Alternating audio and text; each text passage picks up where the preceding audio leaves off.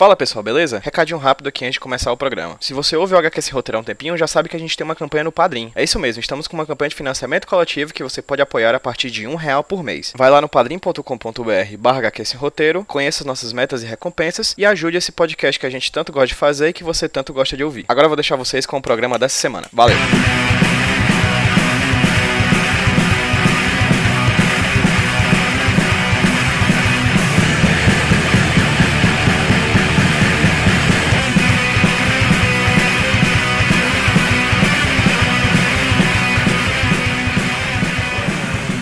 Fala galera, beleza? Quem tá falando com vocês é o Pedro, trazendo para vocês mais um HQ Sem Roteiro Podcast, o podcast de quadrinhos aqui da rede Iradex de Produções Associadas. Hoje vou falar com pessoas do meu Nordeste. Graças a Deus estou achando pessoas aqui para falar comigo sobre um tema que eu acho muito bacana. É, são divulgadores de quadrinhos, pessoas que divulgam quadrinhos e que antes mesmo de começar a falar sobre o tema principal do nosso papo, vou pedir para que eles se apresentem para vocês que estão ouvindo a gente.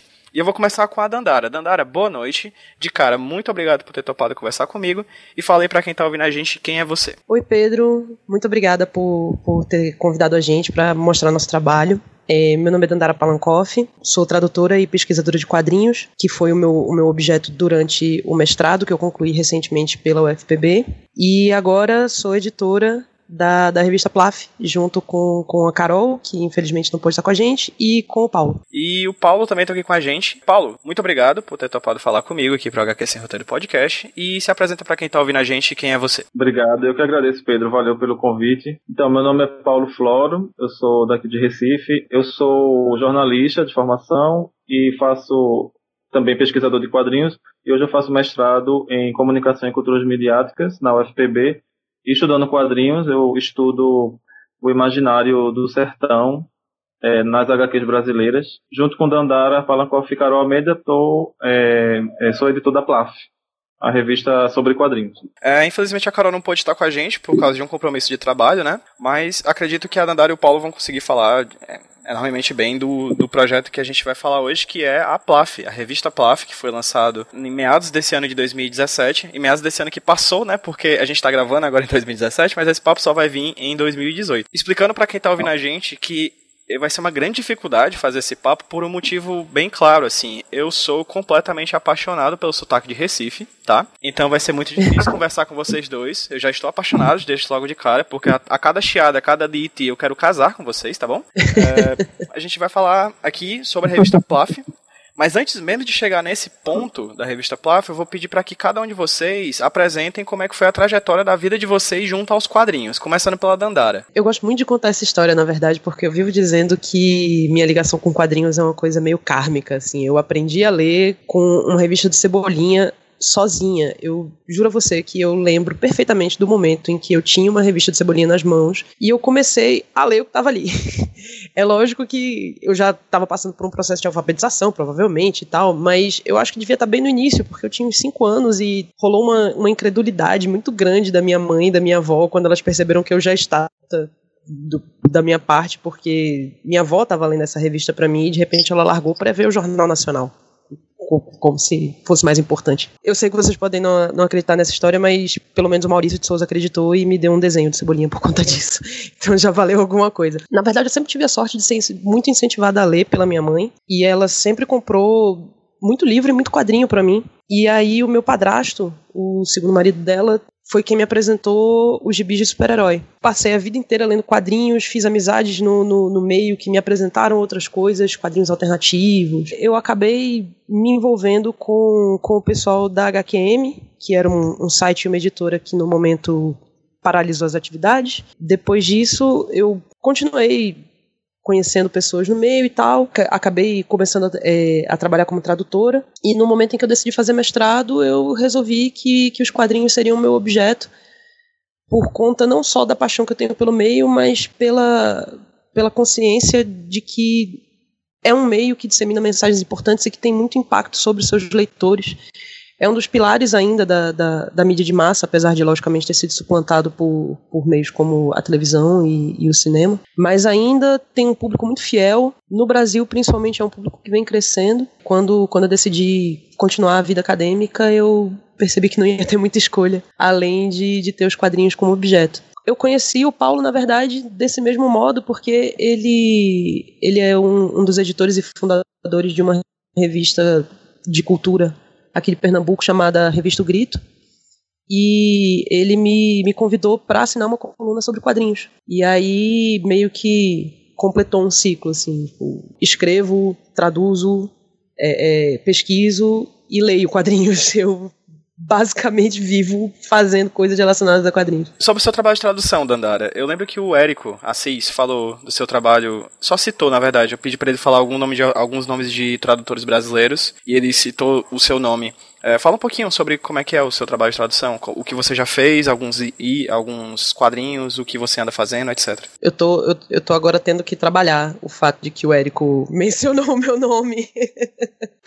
tô um pouco, um pouco chocada e, logicamente, muito pois é. lisonjeada é. com isso, porque o Érico é a maior referência que a gente tem no meio, né? Pois é, o, o meu trabalho de tradução ele começou com Estranhos no Paraíso, lá na HQM, mas eu admito que eu era muito jovem, eu era muito verde, e a bem da verdade, é, era um trabalho que sofria muita interferência de outros profissionais dentro da editora. E aí, depois disso, eu, eu passei um tempo um pouco distante da tradução, na verdade, completamente distante, na verdade. E aí acabei começando a trabalhar para Mitos. E aí dentro da Mitos eu fiz é, títulos da, do próprio selo Mitos para Panini, para Salvat. É, daí acabaram acontecendo alguns trabalhos para Mino e também para Leia. Eu, na verdade, talvez seja o, o, o trabalho que eu mais gosto de fazer na vida. Se eu pudesse é, traduzir quadrinho para sempre. Se eu tivesse a escolha de só fazer isso da minha vida para todo sempre, gostaria muito de fazê-lo. O fato de ter, ter sido mencionada pelo Érico, acho que acho que configura uma, um certo reconhecimento. Estou bem feliz. Paulo, você faz aí um, traje, um trajeto desde a infância, talvez, você acredita desde a infância até hoje em dia. Como é que você acabou se tornando editor da Plaf, mas antes disso, como é que você começou a ler quadrinhos? Então, assim, eu sempre digo, me considero muito privilegiado, porque eu, eu venho de uma, eu sou de uma família que lê muito quadrinho. Assim, eu sei que até não é nem tão comum, mas, por exemplo, assim, os primos mais velhos, eles tinham esse costume de doar pelo menos uma grande parte da coleção para os mais novos. Eu até me vi fazendo isso um dia desses, assim, eu dei para uns moleques, uns, primos, uns sobrinhos pequenos, assim, um, um, uns gibis. Mas em algum momento da minha vida eu me lembro de, nas férias, receber uma, várias caixas de quadrinhos, assim, de gibis. Eu li a Turma da Mônica e tal, eventualmente que meu pai comprava e, e tudo, mas essa foi a minha primeira, digamos, o início de uma coleção de quadrinhos, né? Então eu cuidei muito bem, tinha muito X-Men, mas também tinha muito quadrinho adulto, assim, no meio. Mesmo sendo criança, a galera meio que não ligava, assim. É, tinha quadrinhos da Marvel, da DC, tinha umas graphic novels que a Abril lançou no início, nos anos 90.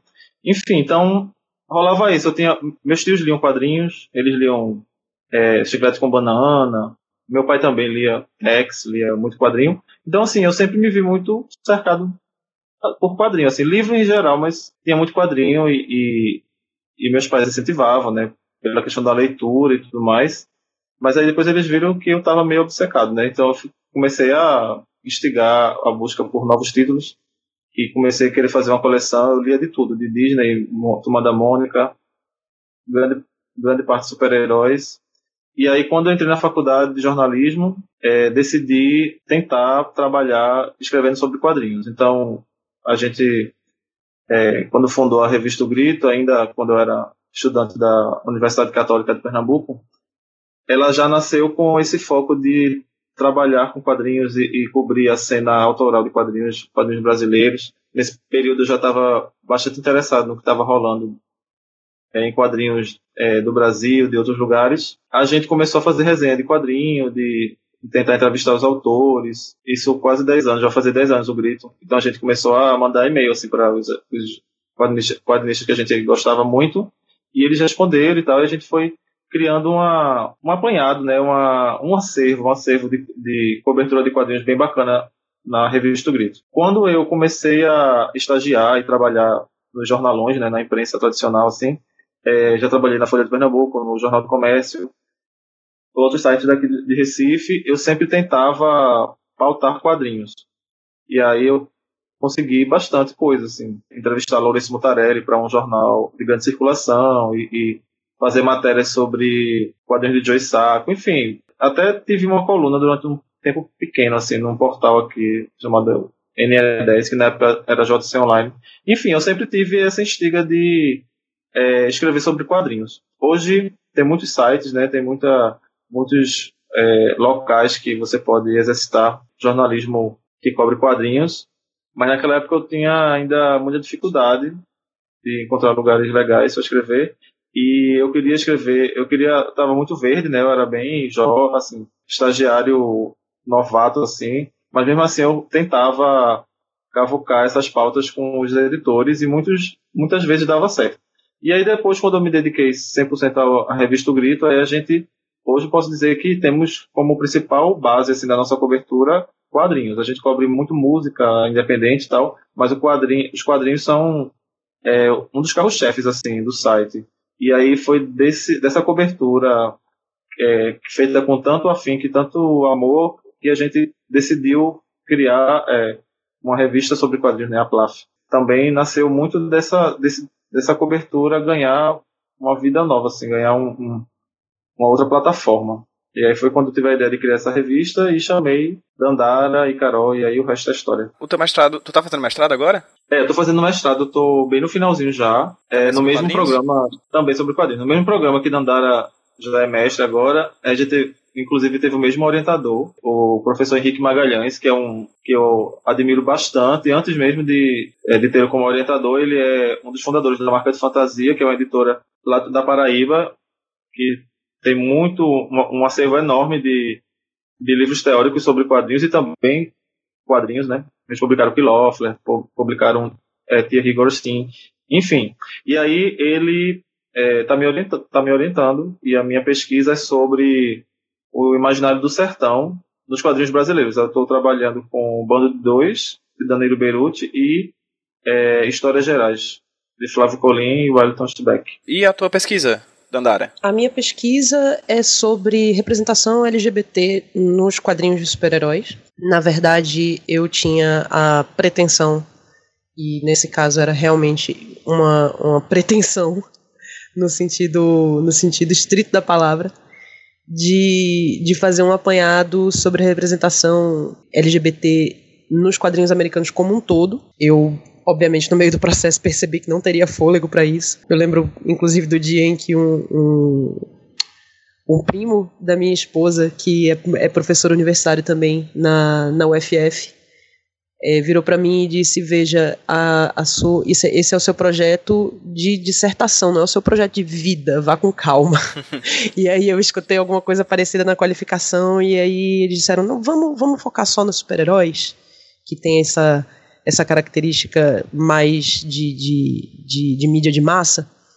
E aí, então, a gente focou nisso e, e, esse, e o produto da dissertação foi essa pesquisa, então, sobre, sobre super-heróis e, e, personagens no, no universo dos super-heróis que se enquadram como, como LGBTs. A pesquisa também foi orientada pelo Henrique. Todos os, os elogios que, que Paulo fez anteriormente, eu, eu gostaria de, de endossar. É realmente um não só um, um grande professor, um grande acadêmico, mas também um, um, um herói do, do quadrinho independente, do quadrinho underground, assim. É, inclusive, é, como a gente não vai falar exatamente sobre as suas pesquisas nesse momento, já fica o convite para um outro podcast, cada um falando sobre o seu próprio trabalho, tá? Já fica aqui, antes mesmo da gente tratar do assunto principal desse papo, já fica o convite para os próximos, tá bom? Já fechando um pouco mais na, na Plaf, eu tô aqui olhando para agora aqui na tela do meu computador, uma entrevista que vocês fizeram em agosto desse ano pro site vitralizado do Ramon Vitral, que já teve aqui no HQ Sem Roteiro, num podcast em que eu entrevistei ele, né?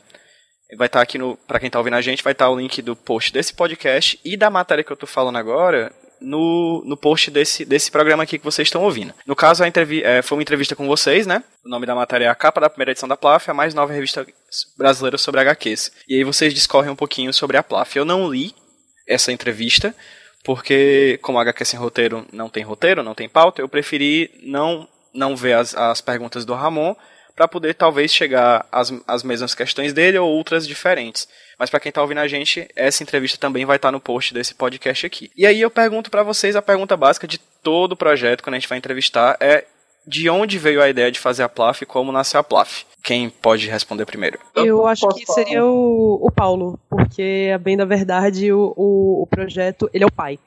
Ele é, ele é o pai, nós somos as, as mães adotivas, digamos assim, mas o, o Paulo é, é realmente o pai da Plaf.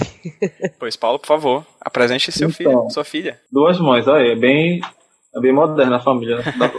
Como meio que adiantei, né, quando eu estava falando da minha, traje- minha trajetória é, de vida e tal, de carreira, eu falei que o Grito, ele sempre teve essa, esse gosto de cobrir quadrinhos, né? Esse, essa proposta editorial muito forte de cobertura de quadrinhos. Porque quando a gente fundou o site, a gente se baseou muito em outros, outros veículos de cultura, né? E, e quadrinho, ele era sempre aparecia junto de literatura, ele sempre aparecia quando tinha um grande evento de quadrinhos, ou então quando alguma coisa era muito pitoresca, mas nunca era um, uma, um fator assim determinante de cobertura, uma coisa assim corriqueira, regular.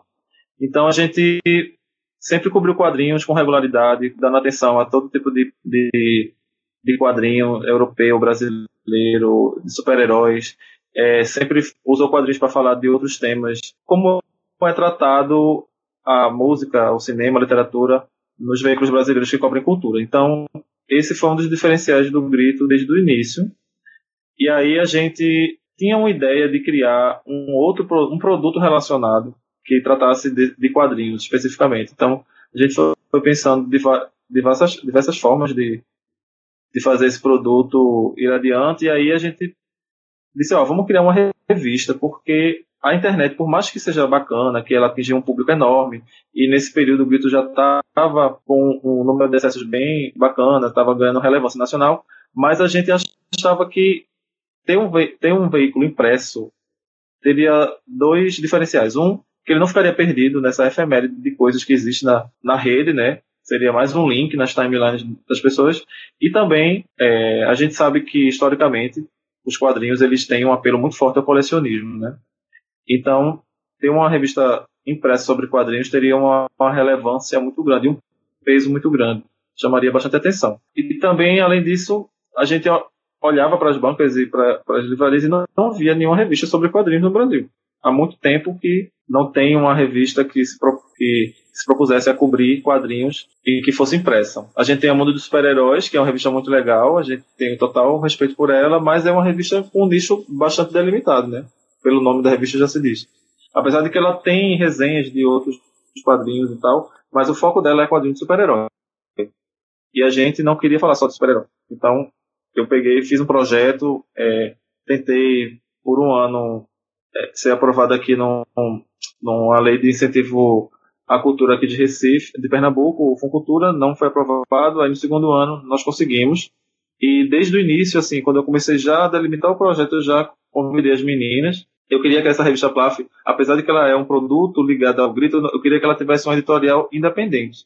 Então, os editores so- somos eu, que sou, faço parte da, da equipe da revista O Grito, Dandara e Carol, que não, mas a, ela, a Plaf é, tem um, um corpo editorial bastante independente, com suas próprias pautas. e Então, aí a gente conseguiu ser aprovado, e desde então, assim que saiu a aprovação e a grana, a gente começou a, a pensar a revista, as pautas, as, as sessões. Desde o início, nós três tivemos uma ideia muito forte de que ela seria uma revista que falasse de quadrinhos de maneira plural, de que enxergasse os quadrinhos como uma linguagem própria, com, com suas peculiaridades, e que mostrasse que os quadrinhos eles podem falar de diversos assuntos.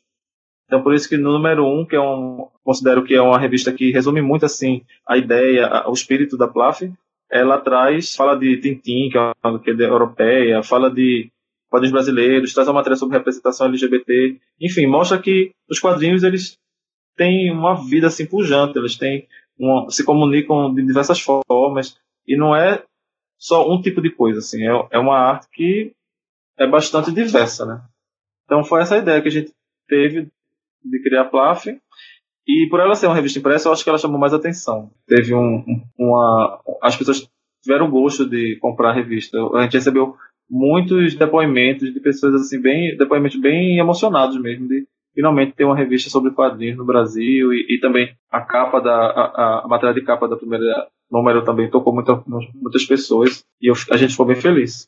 E é isso, a, a gênese da, da Plaf, no resuminho, é isso. o desejo que, que, que todos nós tínhamos era mais ou menos esse mesmo. Essa, era isso que a gente queria acrescentar a, a, essa, a, a, esse cenário de quadrinhos que vem crescendo cada vez mais no país. E a gente ficou bem feliz e bem surpreso com, com, com a, a, a, recepção e a resposta que ela vem tendo. Claro que a gente esperava que ela fosse boa, a gente se dedicou para fazer uma, uma, uma revista que suscitasse essa resposta, mas acho que foi um pouco além assim do que esperava, então foi uma, foi uma, foi uma surpresa muito boa. Aquela pergunta capciosa, qual, qual é a do nome? Ou é algum nome que alguma um segredo milenar assim que vocês não podem passar adiante ou alguma coisa do tipo? Por que Plaf? teve, teve até um, um, leitor que achou que era algum tipo de acrônimo dos nossos sobrenomes, mas Nossa, na é verdade, verdade poderia ser, hein? É, pois é. O, o que é só uma coincidência mesmo, porque na verdade foi foi, foi o nome também foi foi sugestão do Paulo. E é uma das, é um, foi, foi um desses estalos mesmo que, que ocorrem as pessoas. Ele um é. dia virou pra gente e disse: O que, que vocês acham de Plaf? A gente, pô, que massa, parece uma onomatopeia. e não tem significado nenhum, o que é ótimo, porque cada um cria o seu significado, essas coisas são sempre são sempre instigantes, né? E é sonoro, é, é, é curto bastante para para que ele fique marcado assim logo na, na, na memória das pessoas. Não. É, e é bom que traduzir também, né? Pode tem esse apelo, assim, que é um, um som. Eu vou trazer agora algumas questões, só puxando da, da capa da primeira edição, aqui que eu tô olhando agora, eu tô analisando, e eu vou perguntar algumas coisas que já estão na capa que eu acho que é interessante. O Paulo falou uma coisa bacana, que a primeira edição, ela de certa forma já é uma linha editorial do que vocês pretendem com a Plaf nas outras edições também. E eu vou perguntar pra Dandara, o slogan da, da revista, eu acho maravilhoso, é, o mundo dos quadrinhos é o mundo todo. O que é que isso representa para você? Ela resume bem o que a gente queria trazer com, com a revista, porque a gente queria falar não só de todos os gêneros e formatos possíveis que existem dentro do, das histórias em quadrinhos e de todos os todas as escolas, digamos assim, e, e, e, todos os, todas as cenas, todos os países que, que são destaque na produção de quadrinhos e até os que não são, aqueles que têm um, uma produção um pouco mais escondida, que ainda está por ser descoberta. Mas também porque a gente queria que todo mundo se sentisse contemplado é, é, pelo que a gente tinha a dizer e pelo que os quadrinhos têm a dizer. A gente entende que, como qualquer expressão artística e como qualquer qualquer mídia, existe uma série de discursos que são, que são disseminados pelas histórias em quadrinhos, e a gente queria falar também disso que os quadrinhos tentam falar pra gente, disso que os quadrinhos têm a dizer sobre o momento que a gente está vivendo no, no, nosso país e, e, no mundo. E aí, diante disso, a gente sentiu a, a necessidade, logicamente, de se posicionar com relação a uma série de questões. Não no sentido de, de segregar pegar ninguém, mas muito pelo contrário, no sentido de, como, como o próprio slogan diz, de dizer que todo mundo é bem-vindo no momento em que, em que se quer congregar. Foi por isso que a gente decidiu por essa matéria de capa, justamente porque ela era significativa para nós três. E porque é uma, uma das, das pautas que, que se vinha, que se vem debatendo nos últimos anos dentro das, das histórias em quadrinhos e que foi inclusive o que me, o que me levou a, a minha própria dissertação de mestrado. Modestamente digo que, que realmente assim esse, esse, esse slogan ele é muito feliz no, no sentido de resumir não só o que a gente queria mesmo com, com a Plaf, mas também da nossa visão da, das histórias em quadrinhos enquanto leitores. Acho que poucas, poucas expressões artísticas foram tão é, a, é, atacadas né, quanto os quadrinhos nesse século XX, porque é, teve toda a questão da censura e tudo mais, mas o principal de tudo é sempre existe uma, uma, uma pecha de que de uma deslegitimação, uma, uma coisa de que é uma coisa menor. Então, a mídia, ela sempre, com toda a sua preguiça né, de apuração e de entender todas as facetas de um determinado assunto, sempre tentava enquadrar os quadrinhos num determinado nicho. Como isso, de certa forma, prejudica um pouco assim a produção artística, prejudica uma cadeia, uma cadeia criativa, dizer que existe um mundo dos quadrinhos. Então é muito comum a gente ver, sobretudo é, reportagem de TV, né, falando, ai, ah, pessoal do mu o mundo dos quadrinhos, aí que sempre mostra vários pessoas é, consumindo gibis super-heróis e tal, é, olhando com certo, uma certa condescendência. E nem os próprios quadrinhos de super-heróis já podem ser vistos dessa maneira. Assim, são quadrinhos hoje que trazem assuntos importantes, trazem debates interessantes, dialogam com o seu público de uma maneira muito mais, muito mais crítica e tudo mais. Mas existe essa coisa de o mundo dos quadrinhos, esse olhar. Então a gente coloca que o mundo dos quadrinhos não existe o mundo dos quadrinhos, é o mundo todo, é o mundo dos quadrinhos. Então se a gente quer falar de racismo, a gente pode falar a partir dos quadrinhos. Se quer falar de, de representação LGBT, pode ser falado a partir, dos, a partir dos quadrinhos. Então, política, enfim, é uma série de assuntos que não, não, não existe mais esse espaço de você dizer que existe um mundo dos quadrinhos. Aí eu acho que esse slogan também fala, é, é uma forma de você é desconstruir esse, essa, essa frase que é um pouco infeliz, assim, eu acho. Continuando aqui a minha análise da capa de vocês, eu tenho o nome de vários artistas que participaram dessa primeira edição, né? A Luca Fage, o João Linho, os dois já participaram aqui do HQ Sem Roteiro Podcast, o link vai estar aí no post. É, também vocês falaram com o Felipe Nunes, uma entrevista com o André Damer, não é isso?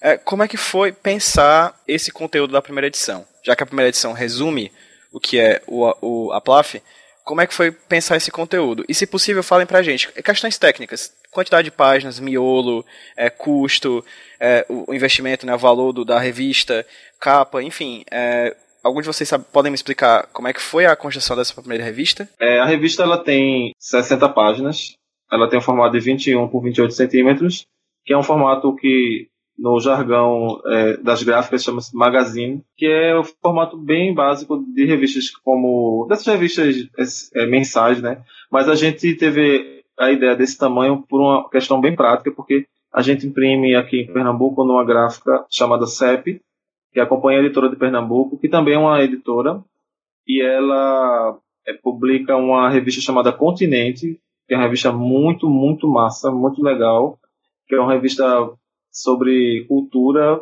de modo geral, arte e cultura, e a gente achou, e a gente é, acabou acertando no palpite de que se tivesse o mesmo formato dessa continente, ficaria mais barate, baratearia os custos de impressão, e deu, realmente foi o caso. Porque quando você traz um formato muito esquisito né, para uma gráfica, ela vai ter que pensar no novo, é, numa nova configuração lá das máquinas e tudo mais, e, e fica um pouco mais caro. E a gente passou muito tempo negociando com a com a CEP, porque ela é uma editora também ligada ao governo do estado, e aí a gente falou toda a importância do projeto cultural e tudo, e que a gente queria muito manter um preço, um preço baixo de venda, e aí eles conseguiram baixar, um, é, conseguiram um valor legal para a gente, que fez com que a revista custasse 15 reais, porque é um preço bem abaixo da qualidade técnica da revista. Assim, tem o papel couché 90 gramas no miolo, tem uma capa é, couché 120 gramas com verniz, então é uma revista que ela vai durar muito assim para o colecionador. Ele vai guardar ela e ela vai durar muito tempo. A, a cor bastante nítida. A gente gostou muito do resultado dessa dessa número 1, um, assim. A, a, impressão ficou muito boa, deu pra, a, a capa da, da Lucafage foi exatamente como eu vi na tela do meu computador, assim. Quando eu vi a revista impressa, ficou idêntica. É uma, uma revista que eu considero que tem uma qualidade bem boa, assim, de, graficamente. E aí ela tem 60 páginas, a tiragem inicial foi de mil exemplares, desse, de cada número, vai ter mil exemplares, e uma parte desses exemplares a gente vai doar como contrapartida do, do incentivo cultural para bibliotecas públicas e instituições culturais. Então, quando a gente, a gente sentou para definir o conteúdo, apesar da gente ter muito claro o que a gente queria da revista, as reuniões sempre foram um pouco, um pouco caóticas e baseadas em, em, brainstorming mesmo, porque afinal de contas a gente é uma equipe bem pequena. Fazendo a revista assim mesmo, na, na, na lida cotidiana, digamos assim, nós somos, somos nós três e a nossa diagramadora, a Érica. A gente basicamente se reunia geralmente na, na, na casa de Paulo, dizia, começava a discutir o que a gente queria dizer realmente com essa, com essa primeira edição. A gente chegou nesse formato em que ela além das matérias e de ensaios que trouxessem reflexões sobre, sobre esse, esse circuito de quadrinhos. A gente também não poderia deixar de, de ter resenhas, logicamente. A gente queria ter entrevistas porque a gente queria dar voz aos autores de uma outra, de uma outra forma. E também, logicamente, dar voz a eles da forma como eles, como eles geralmente têm, que é através do trabalho E a gente decidiu ter histórias curtas inéditas também no fim de cada edição. E aí, como a gente foi chegando nos, nos nomes de, de, cada, de cada sessão, realmente assim, foi um. Eu, não, eu, eu realmente não saberia dizer, não, não houve um processo. É, um processo racional, digamos assim. Era justamente isso. A gente sentava e, e aí, vamos fazer uma entrevista. Quem é que a gente vai chamar para entrevista? Ia jogando os nomes até que fechava em um, por exemplo, a gente fechou nessa primeira no André Dahmer porque a gente acredita que o, o, o trabalho dele é um dos mais significativos na, na crítica sociopolítica atual dentro dos quadrinhos no Brasil. E a gente queria marcar posições nessa primeira edição nesse sentido. Assim, a gente queria mostrar o que os o que como eu, como eu, como eu disse antes a gente, a gente queria mostrar o que os quadrinhos brasileiros estão dizendo para o seu público atualmente. A gente chamou o Ramon Vitral para escrever para a gente também, porque já é um já era um parceiro, digamos assim, em vários, em vários sentidos, em vários aspectos. E ele é um dos, um dos maiores jornalistas do, de quadrinhos no Brasil hoje, sem dúvida. É um cara super atuante na cena, um cara com, com profundo conhecimento e, e muito amor também pelos quadrinhos. E a gente queria fazer com que, com que ele estivesse junto da gente nesse projeto. Com relação às histórias, a gente sempre teve bem claro também que, sendo que uma das, das, nossas, das nossas bandeiras, digamos assim, era a, é a representatividade, a gente queria sempre ter mulheres dividindo o espaço com, com quadrinistas homens em cada edição. E o nome da Luca Fage acho que foi quase que automático pelo menos da minha parte, porque eu sou declaradamente muito fã do trabalho dela. Da mesma forma, convidá-la para fazer a capa foi quase que uma, um, um, um, caminho natural a seguir quando a gente, a gente quis que ela fizesse uma história pra gente. E foi muito, foi muito interessante o fato de que ela fez a história dela casando com a nossa matéria de capa sem nem saber do que se tratava. A gente, a gente pautou a capa para ela, na verdade, e quando quando a gente conversou com ela, ela disse: Poxa, minha história também é sobre isso, no fim das contas. A gente, cara, que demais. Chamamos outros, outros quadrinistas, é, é, a Renata de Brasília, que a gente conheceu no último FIC e ficou bem encantado com o trabalho dela. Renata Rinaldi, e, no caso, né? Isso, desculpa, Renata Rinaldi. E a gente também queria sempre que alguma história tivesse um. tratasse de algum tema relevante pra gente dentro do, do, do atual contexto. A nossa. Como a gente também faz questão de de dizer sempre que a gente é uma, uma revista de Recife, a gente é uma revista, uma, somos todos nordestinos e tal, a gente queria tratar de algo que fosse, fosse relevante para a situação, para a vivência atual do recifense e Carol sugeriu que fosse o movimento do Ocupa Estelita, que eu não sei se, se você tem conhecimento, mas explicando para o pessoal que, que não tem, é uma área perto do, do, do, do centro, do, entre o centro e a zona sul do Recife, em que existem vários armazéns que estão abandonados pelo, pelo poder público já há muitos anos e sempre se tentou fazer com que, com que essa área fosse utilizada de alguma forma, fosse revitalizada em prol da cidade. E de repente começou-se um movimento de ceder essa, esse, esse, esses terrenos para grandes construtoras para que construíssem arranha-céus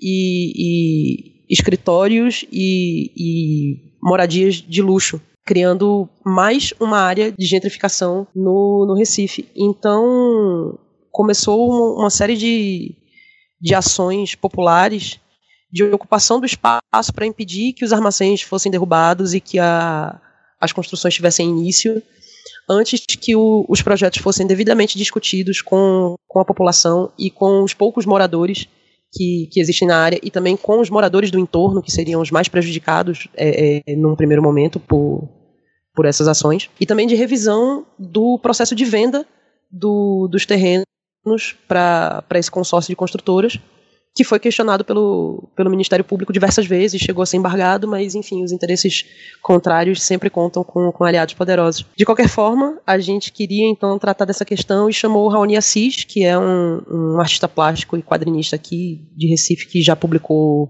pela Ragu. Ano passado, juntamente com alguns, alguns outros quadrinistas da cidade, ele lançou uma, uma coletânea de histórias chamada é, Tomiró, que infelizmente teve pouca repercussão fora do, do estado, mas são adaptações de, de histórias. É, de, desculpe, são adaptações de poemas do, do Miró da Muribeca, que é um, um poeta periférico aqui de Recife. Aí a gente quis que o Raonic também sempre teve muito envolvido com, essa, com as questões do, do Cupstelita, fizesse essa história pra gente. E aí ele convidou também o Rodrigo Acioli para fazer o roteiro para ele. A gente teve essa história então muito bacana tratando dessa, dessa questão muito importante para Recife no momento. Foi a única história que a gente pautou, todas as outras a gente deixou os artistas livres. E essa é uma uma linha que a gente tende a seguir nos próximos números. Uma das histórias a gente escolhe o tema, mas as outras a gente deixa a gente deixa os artistas decidirem o que eles o que eles querem fazer. Quando eu, eu comecei, a conversar com a Nandara pra gente marcar esse papo que a gente tá tendo agora, é, eu lembro que ela me perguntou que horas a gente ia gravar e eu falei que era às oito né? 8 da noite, no caso. Ela, eu perguntei para ela sobre horário de verão, se tinha horário de verão em Recife, ela perguntou se tinha aqui também, só que é em Fortaleza. Ela, ela não tava, acho que eu não cheguei a falar que eu era de Fortaleza. E a gente ficou nesse momento, meu Deus, é isso, é Nordeste, porra, uh, é nóis. E a gente ficou nessa conversa, foi muito bacana. A Dandara falou disso agora, sobre a ideia de fazer uma revista sobre quadrinhos no Nordeste. E aí eu pergunto para vocês, qual é a importância que vocês veem de uma revista desse, desse porte, desse nível, desse tipo, feita aqui? Eu acho bem legal. Eu queria que ela tivesse uma cara de que fosse uma revista feita no Recife, que as pessoas soubessem disso. Ela teve, tem esse, esse desejo de descentralizar o olhar para a produção de quadrinhos no Brasil, mas não só isso. Eu acho que a, o fato de a gente estar fora do, do dito eixo cultural, né, São Paulo, Rio, já, já é um diferencial em si. Você acaba tendo um outro olhar do mundo, um pouco assim. Isso influencia nos nossos discursos, influencia no, como a gente se vê, como a gente vê as outras pessoas. É, a gente tem um desejo de encontrar artistas em outros, em outros estados e a gente quer muito, é, nos próximos números, resgatar é, uma memória dos quadrinhos que são importantes para o Brasil, que foram feitos aqui no Nordeste. Então, no número 1, um, a gente faz, Dandara fez uma matéria sobre a Ragu, que é uma revista acho que ela ainda não tem o devido reconhecimento que ela merece, porque ela significou para os quadrinhos brasileiros, sobretudo no que diz respeito às inovações estéticas. É, a Ragu está para voltar, assim, ela está juntando forças aí, buscando financiamentos, mas ela está se encontrando no hiato, por isso que às vezes eu falo dela no passado, às vezes eu falo dela no presente, mas enfim, foi uma, uma, uma revista que durou sete números, é uma, uma antologia de, de quadrinhos, ela começou com artistas locais e alguns artistas nacionais e depois cresceu para se tornar um, um, um celeiro assim de nomes do leste europeu, da, é, da Europa, dos Estados Unidos e artistas bastante inovadores, experimentais.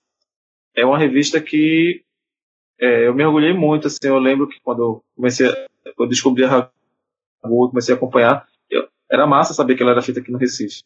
Então, Recife teve, durante um tempo, assim, um, um, protagonismo no cenário de quadrinhos, né? A gente teve aqui um, um, festival importante de quadrinhos, que foi o Festival Internacional de Humor e Quadrinhos, que era uma mistura de festival de quadrinhos com salão de humor, que era feito por uma associação de cartunistas, mas foi abraçada pela galera dos quadrinhos e que trouxe nada menos do que Will fucking Eisner para Recife. E onde está essa memória, assim, dessa, desse evento? Ele acabou é, as coisas foram ficando sem muito incentivo. Pula para isso foi em 2007 mais ou menos.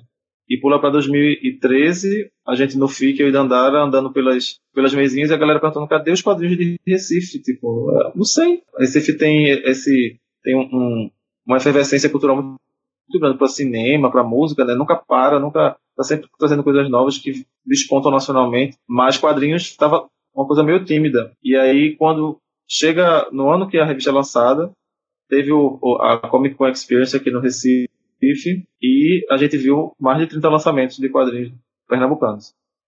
Então, a Plaf surge no momento de que está havendo uma retomada dessa produção, está havendo uma retomada de um orgulho, de uma, de uma vontade de querer fazer as coisas é, no, universo, no, no cenário de quadrinhos. Então, eu acho que isso vai vai se retroalimentar. Assim. A Plaf ela vai ser uma plataforma para esses artistas, como também vai tê-los como, como inspiração, como também mote para matérias e conteúdos e tal. E a gente acha muito legal. Agora, é difícil fazer uma, uma revista no Nordeste, assim, de quadrinhos mas a repercussão que a gente teve, é, a gente viu que foi bastante positiva. Eu digo que é difícil assim, no, com relação a, ao modus operandi mesmo. Não digo nem de repercussão, porque a repercussão foi boa daqui de Recife, as pessoas aceitaram bem. A imprensa toda daqui cobriu bastante, deu muita matéria e tal, mas a gente está distante um pouco, por exemplo, dos potenciais anunciantes, que a gente teria mais acesso. A articulação com as, com as lojas de quadrinhos é, foi bem forte, ajudou bastante o pessoal de São Paulo, a Ugra, a Gibiteria, o pessoal de da Curitiba, da Itiban. Essas lojas de quadrinhos, é, esse circuito, né, por onde circula essa produção autoral, é, abraçou muito a Plaf e ficou muito feliz dela aparecer e nos ajudou a divulgar. E eu sempre ouço assim, ah, uma revista da galera de Recife e tal. Isso pra gente é incrível, né? Eu acho isso bom demais. Falamos sobre a representatividade, a importância da representatividade da Plaf como, produtor, como produção recifense, como produção pernambucana, como produção nordestina. E eu pergunto para você e para o Paulo também posteriormente, quais, qual é o futuro da Plaf? Falando em, em, em termos de, de curto prazo, ou médio prazo, a gente espera encerrar esse primeiro ciclo que a gente tinha se proposto a fazer de seis edições bimestrais, que se encerra no ano que vem, e ver para onde a gente vai daí. Mas a gente espera, logicamente, que o trabalho ele prossiga pelo maior tempo possível. A gente quer continuar ajudando a, a, a, a fortalecer o circuito, assim. Eu acho que talvez sou um, um, um pouco pretencioso, mas eu tinha dito, inclusive, isso mais um, alguns dias atrás, mas a gente chegou ocupando um espaço que, que ainda não, não tinha sido preenchido. É, a gente criou uma publicação que não, não, não tem par, mas a gente quer continuar, quer continuar fazendo a revista para instigar que outras surjam, que outros, que outros veículos apareçam, que outras análises apareçam, que a gente possa é, é ajudar a, a, estimular outros autores e, e outras vozes.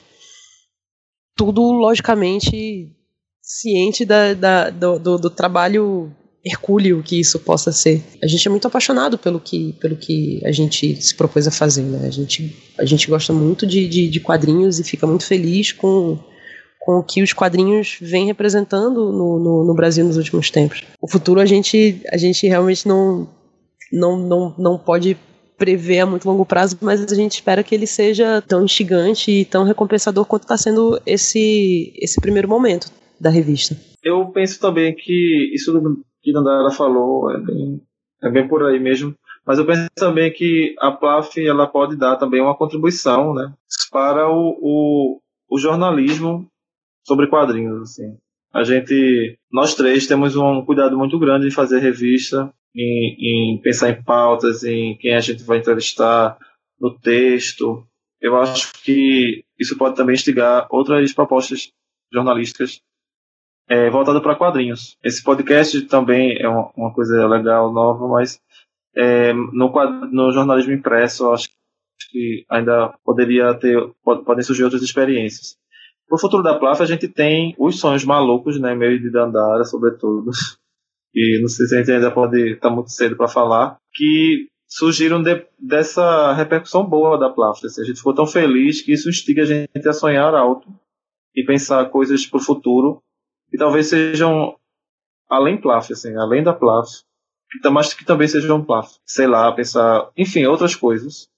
Isso a gente fica instigado de fazer, mas o que a gente está focado agora é fazer essas seis, edi seis edições é, e que elas consigam manter a periodicidade, que elas consigam manter o mesmo a, a, mesma qualidade técnica e a mesma produção que seja legal, que as pessoas se, fiquem felizes de comprar e tal. E é isso que instiga a gente no momento. É, a gente está sendo muito chamado para eventos, para participar de, de, palestras, de mesas.